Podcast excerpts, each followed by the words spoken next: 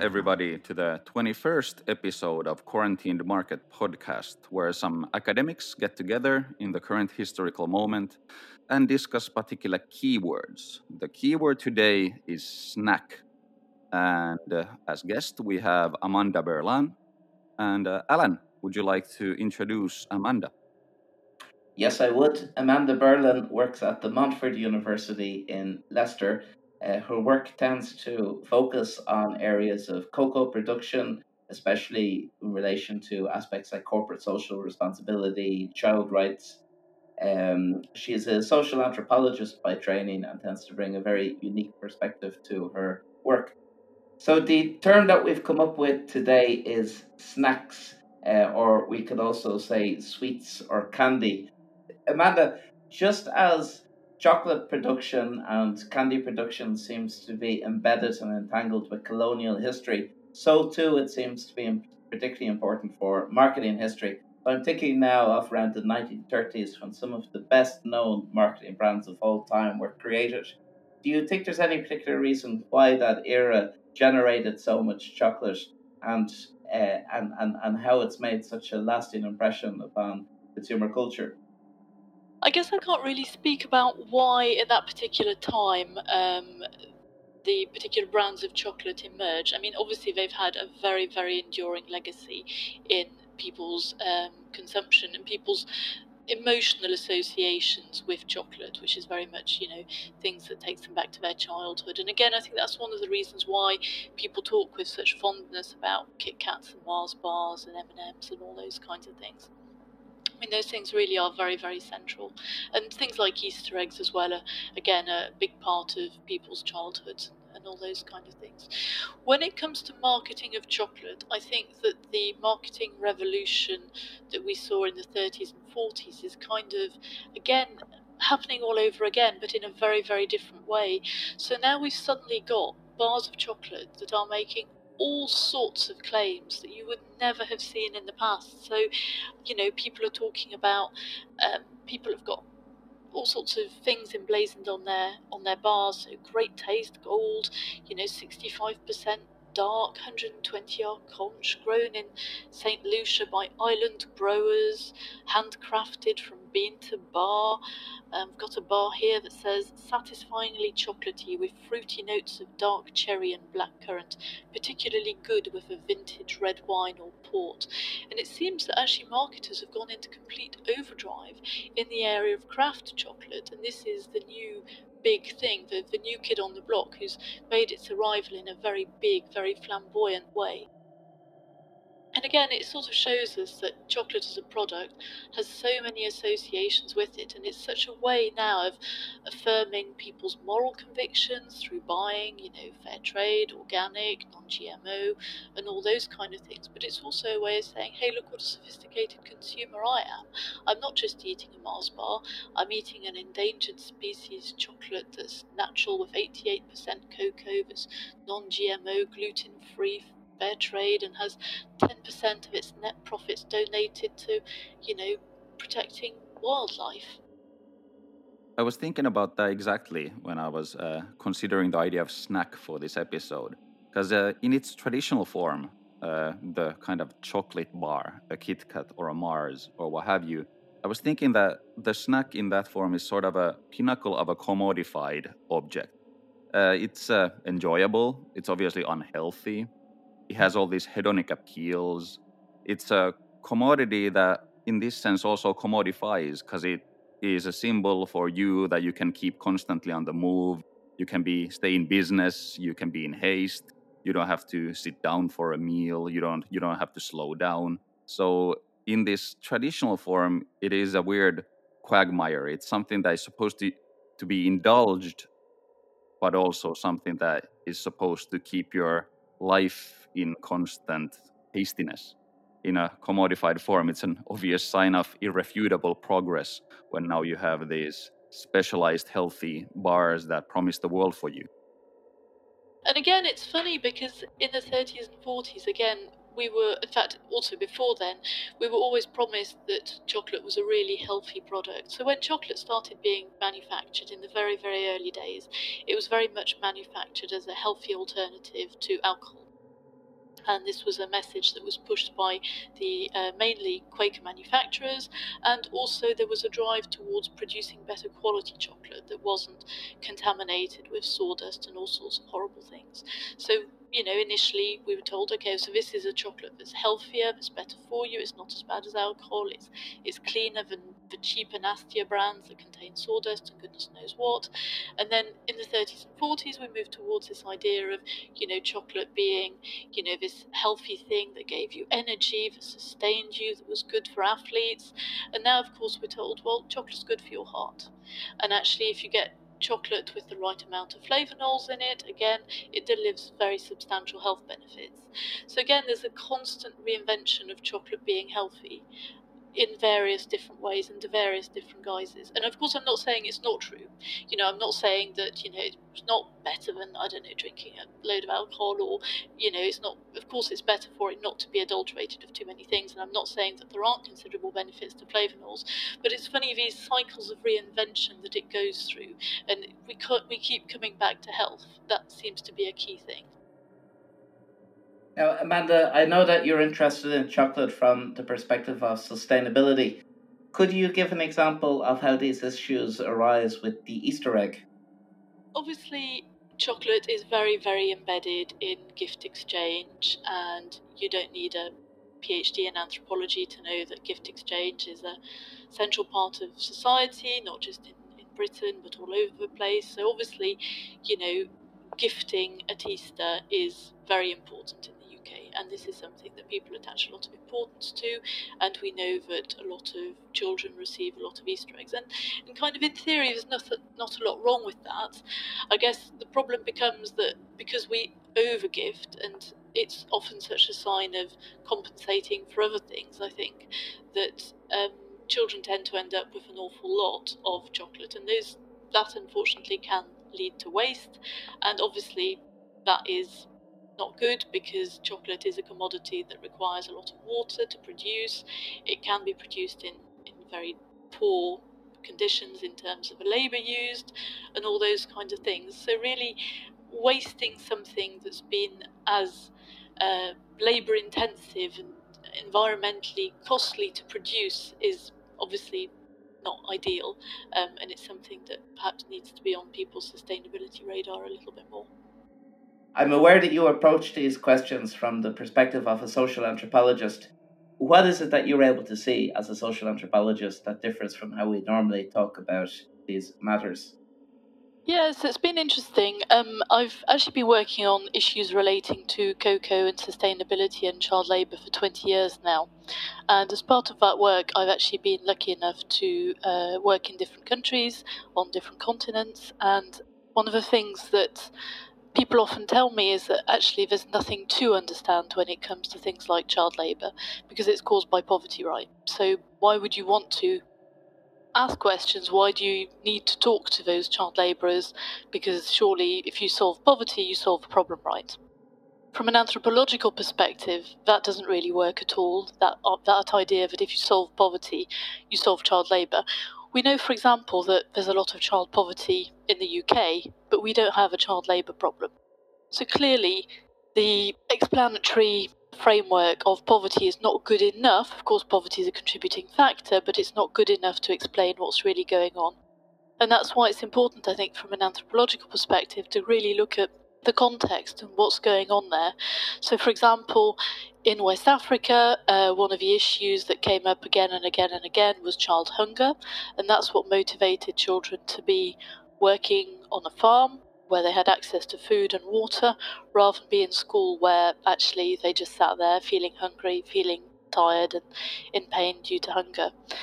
But that wasn't the same explanatory, that explanatory factor didn't work in other origin. So, for example, in the Dominican Republic, where I did some work a few years ago, um, there wasn't particularly a child labour problem, but there was a problem with Haitian labour.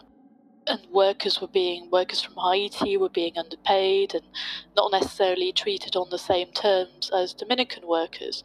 So that was an issue with migration and undocumented migration specifically. Similarly, there were issues uh, in India which were completely unrelated to migration, completely unrelated to child hunger, relating to other factors.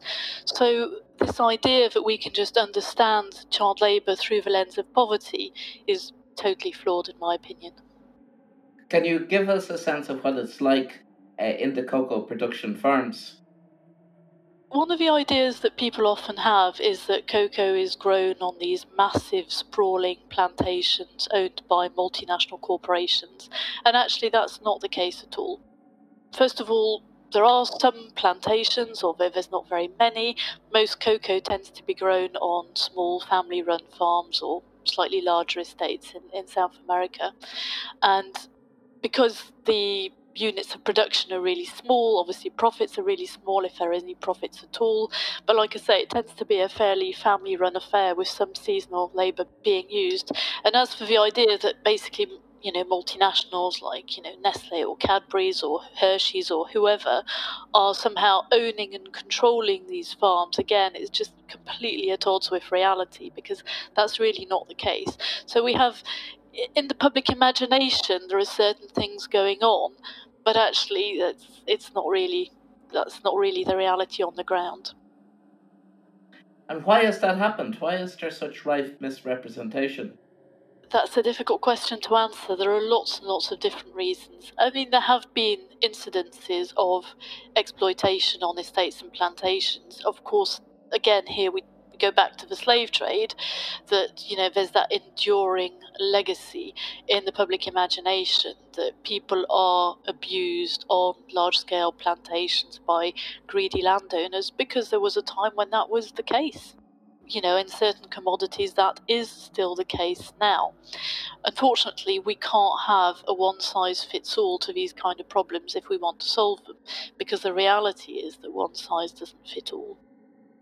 And can you give an example of some kind of uh, implication or consequence of those misunderstandings for those who would want to implement good corporate social responsibility practices? Yeah, I mean, the obvious one is the idea of bans. That people tell me all the time, well, if we want to stop child labour, what we have to do is implement a ban so that, you know, we ban plantations from using this kind of labour. As I've just uh, mentioned, plantations don't really exist in that sort of on on that sort of large scale is actually we're often talking about small family farms who are dotted about, you know, very uh, huge areas of land across the developing world, across you know Ghana and the Ivory Coast and those kind of places, and you can't enforce that sort of monitoring. It just simply isn't feasible. So the idea of bans could potentially work you know, if there were large scale plantations, but in the absence of those, it's not something that's a feasible tool. Unfortunately, and this is where it gets kind of boring and tricky and fiddly, is it's very much about working with farmers, with farming communities, with children, with community leaders, and getting a sort of more generalized, more inclusive strategy going to really bring about change by simply saying, well, our consumers don't want X, therefore we're going to ban this it's not going to be effective.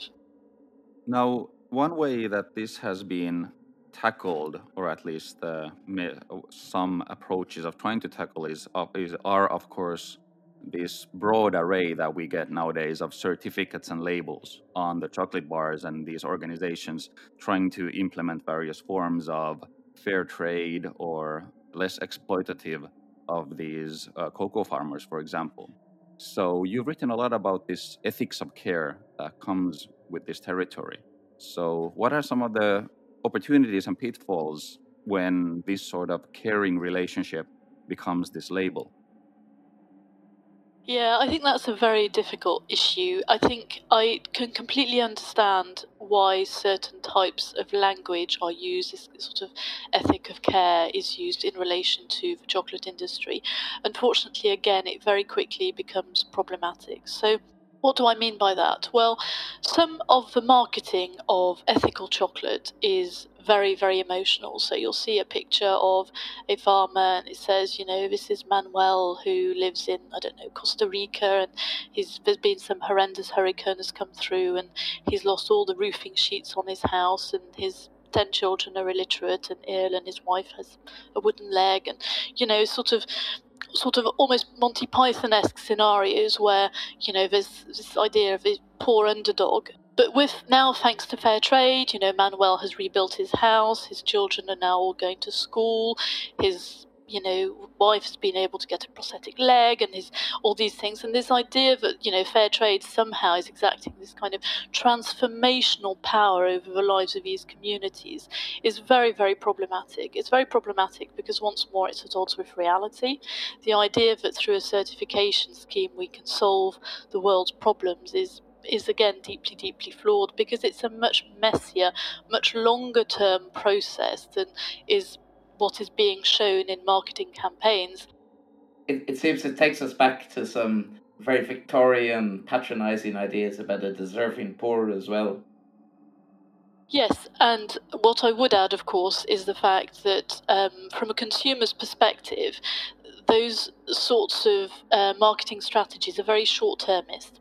So a consumer is going to feel uh, guilt and is going to think, oh my goodness, you know, I've seen that advertise- advertising campaign during Fair Trade Fortnight. I must buy this type of coffee or this bar of chocolate because it's going to help these, these poor farmers. And they do. But unfortunately, it doesn't create repeated purchases because they've once they've kind of ticked that box and bought that item and felt better chances are they're going to go back to just buying the regular stuff they were buying before next time they need to buy that item.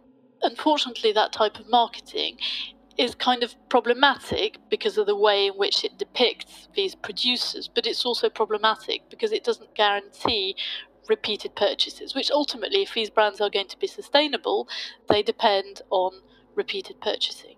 So it's, and of course, you know, here I'm presenting, you know, fair trade marketing as being very static. Of course, it has improved. Things have changed. They're no longer relying quite as heavily on this message of, you know, poor Manuel sitting under a tree, scratching his head, wondering how on earth he's going to solve his problems until fair trade comes along. But you know, there's still there's still some of that, um, some of that language is still visible. I mean, it's interesting, for example, when you look at bars of chocolate that are produced using cocoa from South America and cocoa from Africa, because often the ones from South America will emphasize flavor, will emphasize, uh, you know, quality and things like that, whereas the bars from Africa will emphasize how much they're helping people. So there's, there are still very strong undertones of this idea that there are certain people we need to help. They're the white man's burden. And would you say there's an element of exoticization in there as well? Oh, of course, and it's it's really visible. I mean, there are some chocolate companies who've tried to move away from the idea of what I call underdog marketing, and instead of that, they've uh, tried to portray the farmers as sexy. So there was one company, for example, who uh, took pictures of female producers. They had their hair done nicely, and they were they were beautifully made out but that in itself is slightly problematic because again it's it's fueling that idea that the producers somehow satisfy us either by being visually attractive or by satisfying our moral conscience. And actually they're just people you know? Just like we wouldn't want to be commodified in that way they don't. I remember years ago i was in i was in ghana and i was working with some farmers and I saw a lady who was sitting and she had baskets in front of her and she had a basket of labels and a basket of pineapples and she was taking a label and putting sticking it on the pineapple and putting it in a basket. And she was doing this with a lot of anger. And I am an anthropologist, therefore very nosy. So I thought, oh, there's a story here. Let, let's go and find out what's going on here. So I went over and I said oh, hi, and I, I, you know, asked her what she was doing, and she said, well, I'm sticking. You know, you can see what I'm doing. I'm sticking these labels on these pineapples and sticking them in this basket. And I looked at the labels and I looked at her, and I said, wow, but that's actually you on that label. And she said, yeah. She said, this this these white men came and they lined us all up and they said right we need some pictures for our for our new labels and so they picked out the best looking people out of a line and they took pictures of us and she said now it's my job to stick these pictures of myself on these pineapples to be sold wherever they're going to be sold. And she said, I don't like it. How how weird is that? no, this was a really good, uh, really good and striking story, and it kind of ties in. Uh, again, remembering something you wrote uh, in a book chapter previously, I think the statement was something, or the argument was something like, "What can, at worst, what happens with these labels or these um, uh, these certificates is that they replicate what they set out to oppose in the first place." So, um, so is this one good example of it, or is there other ways to think about how these, if you will, perhaps good intentions can turn against themselves. Yeah, that's something that's been a really difficult thing to accept in my work is that I very much started out thinking that the big guys were the bad guys, and so that the big multinational corporations were. You know, I, I kind of bought into the whole dichotomistic world of, you know, good guys and bad guys when it comes to ethics and trade. Actually, I have learnt that the road to hell is often paved with good intentions, and that actually there are no good and bad guys. Of course, there are some people who you wouldn't want to, you know, you wouldn't want to sit at the same table at, but for the very most part, actually, everyone is trying to do something, is trying to do the right thing. For me, the piece of the jigsaw is still missing that is still missing is the fact that people aren't prepared to listen to consu- to producers enough, and actually aren't prepared to engage with them on their terms. And for example, I remember about 20 years ago, I was talking to some farmers, and um, they'd been asked how they wanted to spend the fair trade premium, and so they said, "Oh, we'd like to build a church in the village." And they were told, "Oh no, no, no, no, that's not that's not going to fly. No, no, we do something else." So they said, "Okay, well, uh, we'd like to have televisions then? And they were told, uh, no, no, that's not really going to work either. Um, how about a water well? How about how about a school? How about how about you all get bicycles or solar panels? And they didn't want bicycles and solar panels and mosquito nets and immunisations. They wanted a, a church and televisions, um, but that's not the sort of narrative that would be very sellable to a Western consumer. Hey, buy this bar of chocolate so a Ghanaian farmer can watch TV. In two episodes at least, we've been discussing a little bit of Levinasian ethics. And uh, one thing that is very powerful in Levinas is the idea that for you to be ethical in the first place is that you would have some very powerful revelation of the other. So you have to sort of feel the despair of the other in your soul to be ethical in the first place. So I'm just imagining how these labels and these certificates, especially when they are plastered on bananas or chocolates or wherever, they kind of effectively create this blockage of that to ever happen. So, in the sense where there may be great good intentions and they may certainly improve the lives of uh, the farmers, they also create this uh, just a symbol that can sort of alienate both the consumer and the farmer in two ways. It acts as a symbol or a rule or an externalization of ethical uh, responsibility in the first place. Would you see that that's something that might be going on with this reliance on these labels to kind of channel or sort of satiate our uh, desire to be an ethical person when you consume these things? Yeah, absolutely. It's a danger. I mean, again, it's also important to engage with the sort of marketing that doesn't rely so heavily on such striking moral messages. I mean, there is, as I said before, a lot of marketing now that revolves around placing an emphasis on quality.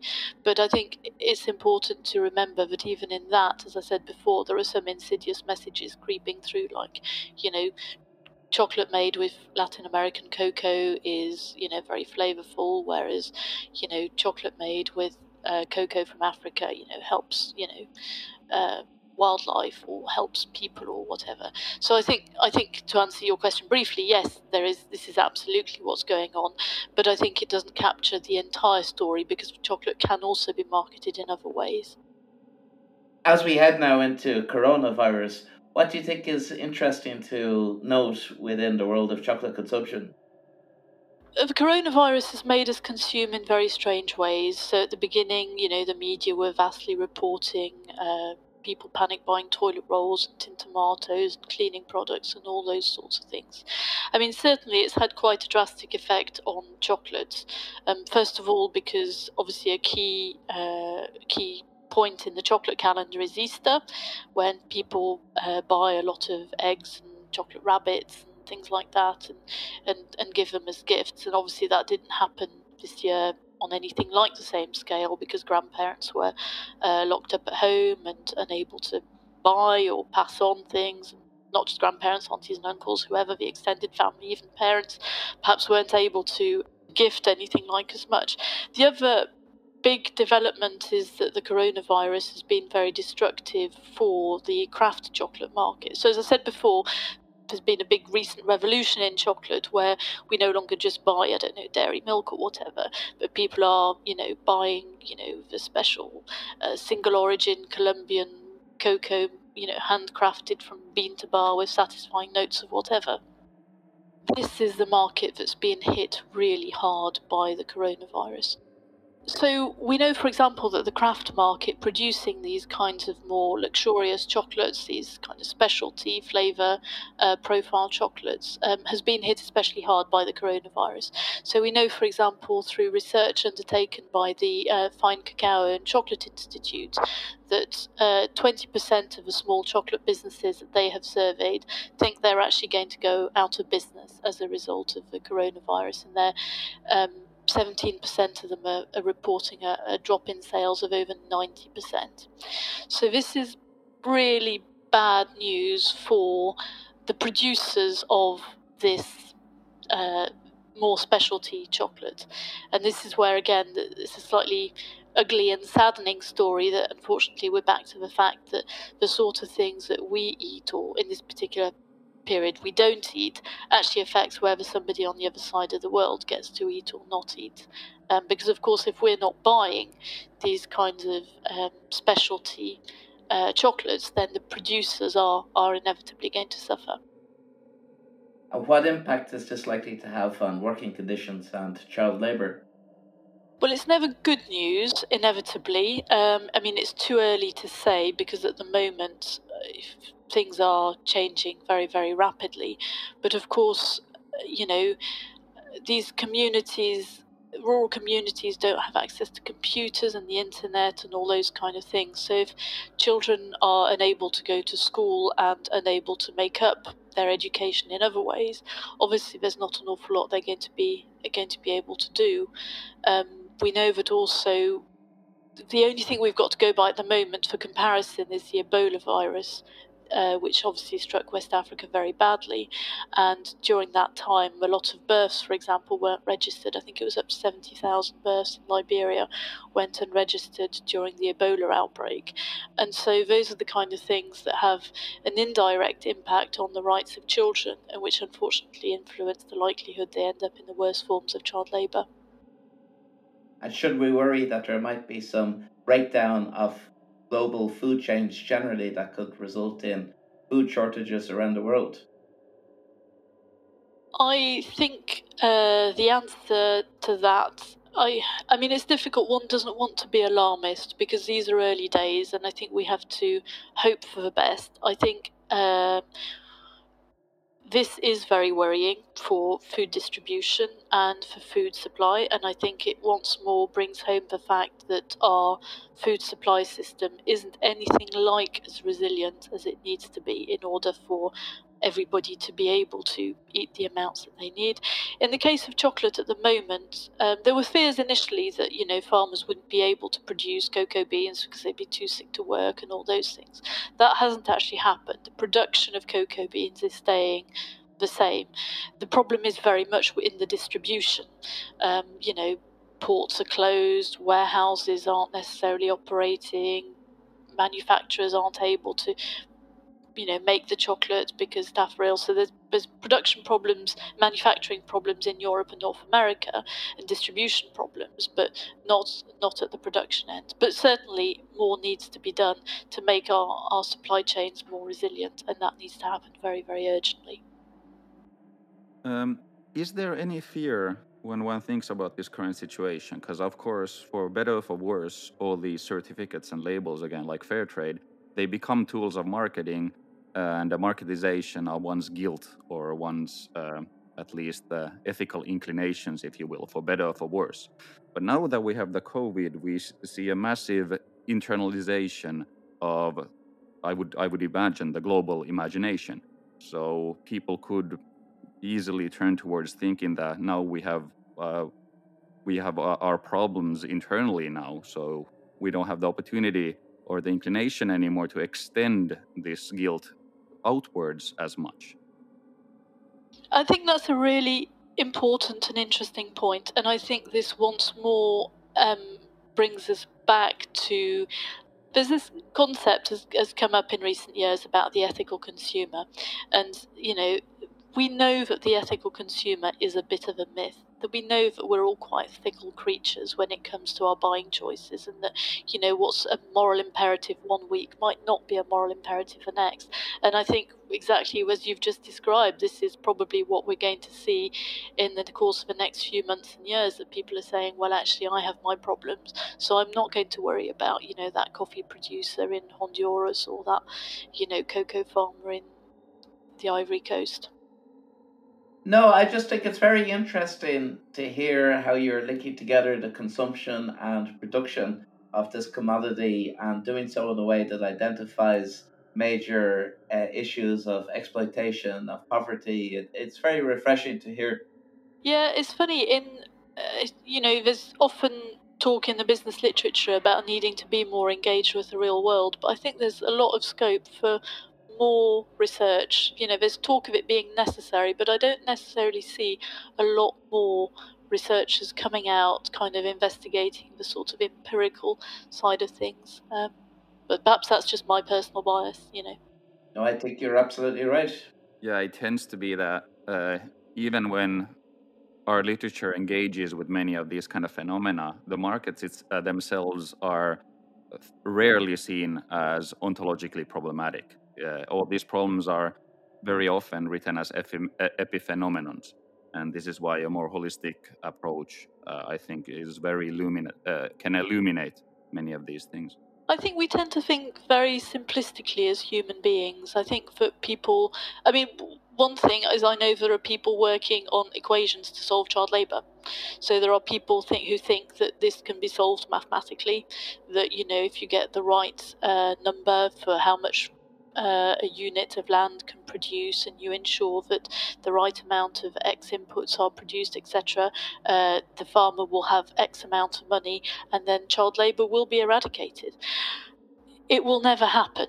You know, um, it simply is so, so far removed from reality that um, I personally don't believe that this is the way forward at all, but it's a big school of thought and, you know, um, that's what people believe. I mean, there are some chocolate companies who believe they will eradicate child labour in the next five years. I, I mean, they've been saying it a while. Um, the the goalpost moves rather a lot, but you know, let's wait and see. Do we need to hear from more anthropologists?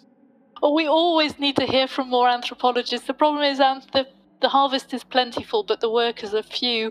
Um, as I said, there's uh, just not enough people who kind of work on these kinds of issues, and that's that's a great shame.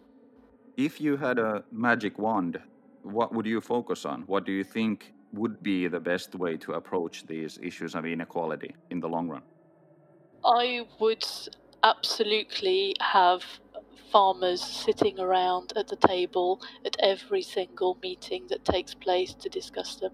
I think it's an absolute aberration that there have been policymakers in New York and London and Geneva working on solutions to fix child labour, and there has been absolutely no representation from farmers at those meetings. I think the farmers are kept at arm's length so, so far away that there is no hope of us being able to overcome these difficulties. I, I really am often reminded of a work of Foucault who, you know, talks about the panopticon prison, where, you know, the, um, the, the prisoners are always a topic of conversation. They're always talked about, but they're never they're never engaged with directly. And I'm very very often reminded of that when I look at some of the um, some of the things that are happening in relation to child labour and cocoa production. Thank you very much, Amanda. Excellent.